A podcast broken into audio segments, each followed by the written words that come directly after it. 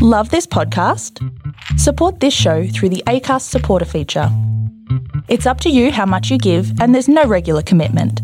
Just hit the link in the show description to support now.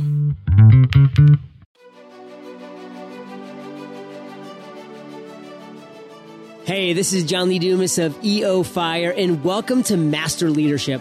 Great leaders ask great questions, and this podcast takes you on a journey to master leadership with questions that matter to leaders who matter with your host, Lily Sinabria. Hi, this is Lily, and this week we'll do something different as we dive into some important observations and ways of being in leadership. I chose to do this on the heels of Doctor Jay Maduno's interview because we have such a strong connection to the idea that trust matters most, especially in creating and sustaining a healthy school culture. I'll assume that most of you listening are either leaders or you aspire to be leaders. Here's a question for you. Who is the hardest person for you to lead? Consider who is the most challenging for you to influence. Who comes to mind? Well, what if I told you that there is someone who is harder to lead than any other person you can think of, unless you think of yourself? Doctor John Maxwell, who is an extremely disciplined and effective leader, says that leading himself is his greatest challenge. Now, this is true of humanity, and this is true of us. Let's consider how many times we have missed deadlines, missed a mark on projects, not finished books, blew a test, drank too much, ate too much, said too much, watched too many of those T V series, were late again, didn't do what we said we would do, have been judgmental, have lacked compassion, disappointed ourselves and others, found ourselves in situations where we think, how in the world did this happen again? How many times have we been too fearful, too angry, selfish, lazy? I can go on and on, but then we'll be too depressed. This is humanity. This is who we are. Funny, you know, we're very quick to judge ourselves or others, and we're masters at it. But I want to consider the possibility of learning to lead ourselves effectively and to such an extent and with such passion that we actually change the world, us, a ripple effect, ripple makers. When we choose to lead ourselves well, we begin to grow our influence and lead others well. So if the hardest person for me to lead is me, and if the hardest person for you to lead is you, then we have to look at our way of being in this world, which has a strong connection to our past. In the twenty-one Irrefutable Laws of Leadership, Doctor John Maxwell's law number nine, the law of solid ground, states that trust is the foundation of leadership. And yet some of us grapple with setting this strong foundation because we're stuck in our past and have no clue how to move forward. Trust may occur as too vulnerable of a foundation to lay in leadership. It may even seem counterintuitive. Some would believe that trusting is too naive, too vulnerable, too risky. Lack of trust, however, is prevalent. It seems normal and smart to build a strong, thick wall to protect ourselves, to C Y A. I was once at a school that had cameras in every room for safety reasons, but they were also used to spy on staff, and that was normal.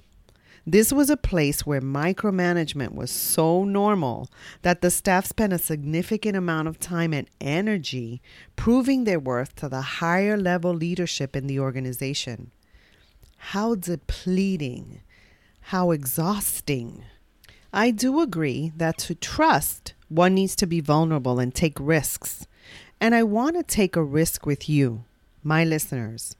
So I will need to trust you with something that's very close to my heart. Now, I'm going to share something that once I share it, first of all, it's going to be out there. I don't do well with being vulnerable, but there's a strong connection between vulnerability and courage. And so I want to practice courage. So here we go. Once I share it, it will land on some of you in a very profound way. Some will feel extremely uncomfortable, some will judge, some will wonder, some will stop listening, some won't know what to do. My reason for sharing this is to deliver hope. I can share a significant part of my story in six words. I was raised by a pedophile. What in the world does this have to do with leadership? What does my story have to do with trust?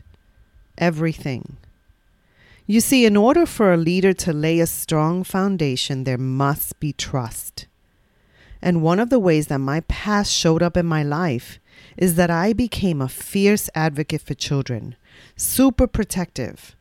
I've been in education for over twenty-five years, and most of my work has been in early childhood education, either teaching or coaching educators. I love and want to protect my babies. In fact, most people that I've encountered with a similar past are super protective of children. And being protective of our children is a great thing. However, another way of being that showed up for me was my lack of trust. And that, that seems understandable, right? Well, for a long time, I built this wall around me. It was intended to protect me. And I made an agreement with myself to never be a tool again. So even if you were the most trustworthy and good-hearted person, if you wanted my trust, you would need to earn it. And then if you earned it, you could never fail me. Because if you did, I was right there ready to justify why I couldn't trust you. Now, what's ironic was that duplicity was also part of my D N A. I was raised to believe and live a great lie in my heart, in my mind, soul, and body. Trustworthiness was foreign and integrity eluded me. Needless to say, I was exhausting and exhausted. Stuck in this vicious cycle, and I had no clue how to move forward. It was also becoming clear to me that no matter how hard I try to forget, to ignore or dismiss my past, it showed up in relationships.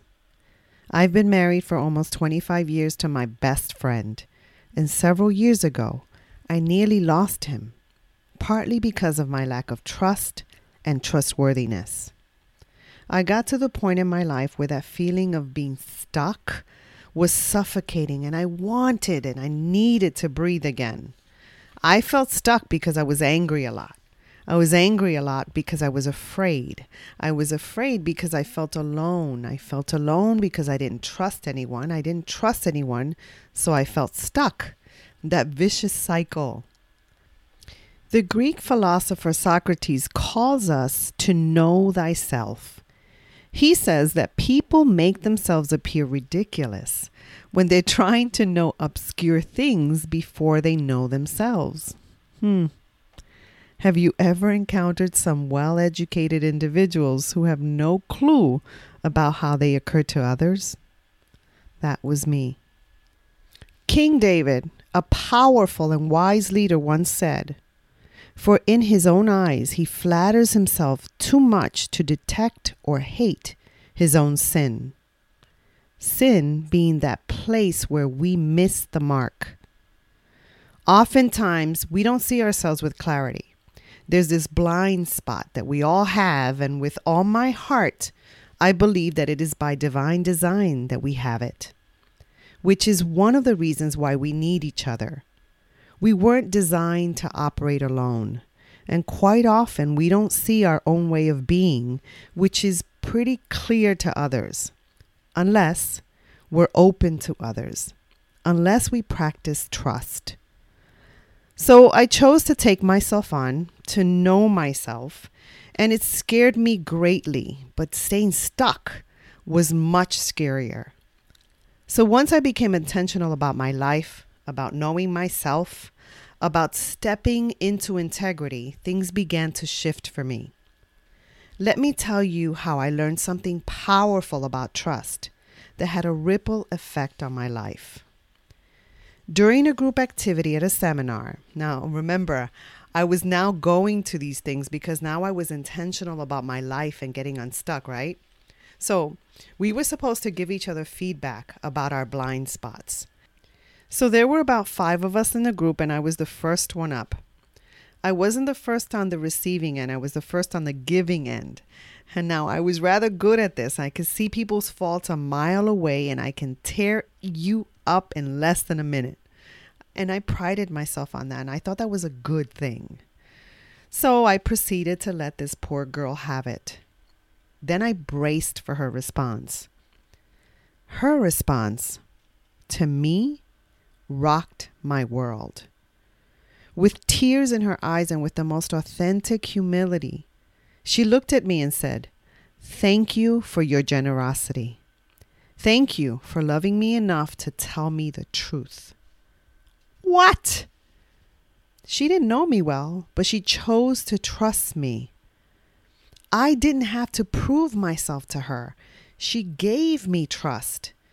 Even though I may not have had the best of intentions, I wasn't skilled at giving constructive feedback, and I was fearful of the process.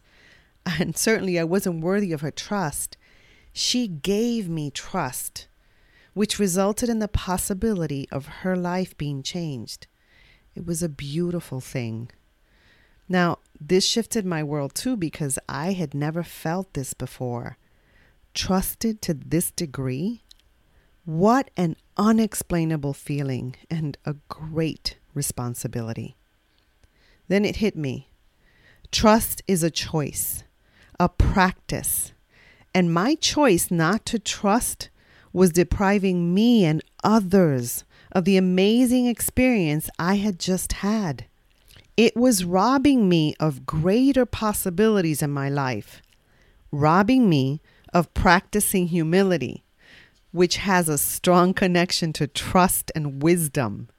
You ever notice how those who lack trust also lack wisdom? My choosing not to trust was robbing me of growing, loving, living, connecting, and influencing others. It was robbing me of being secure and walking in integrity, robbing me of leading well and creating that ripple. This wall of protection I had built for most of my life so that I wouldn't get hurt was actually hurting me and others. John Maxwell's law number twelve is the law of empowerment, which states that only secure leaders give power to others. Now, empowerment is the practice of sharing information, rewards, and power with individuals so that they can take initiative and make decisions to solve problems and improve service and performance. We all want that for our schools, for our students, for those we lead. So what does trust have to do with leadership? You can't lead well if you don't trust others. You can't empower others if you don't trust them. And trust, like love, is a choice, a practice, which I choose to do daily, and it's not always easy. Today, I'd like to empower you with this. If I can practice trust and integrity, so can you. Yeah, you'll get hurt, but the possibility it will bring you far outweigh the bad. I believe that our choice to not trust can damage relationships, and it's magnified in leadership, causing a lot of damage. Unfortunately, many of us have been on the receiving end of this. Some of us are the cause. So as leaders, we have the responsibility to ourselves and to those we influence to be intentional about our lives, and most especially so that we can create and sustain healthy school cultures. But we can't do it alone. Remember that blind spot. This will take courage. When you choose trust, you will cause that unique ripple that can only begin with you and has the power to change the world. So I made a new agreement. I now choose to be a tool to help others grow. If you don't already have a coach, invest in yourself. As leaders, take responsibility to know thyself, Be intentional about learning and find someone who's in your corner and wants to help you become that ripple maker. Contact me at Lily, that's L I L Y, at Master Leadership three sixty dot com or go to Master Leadership dot org.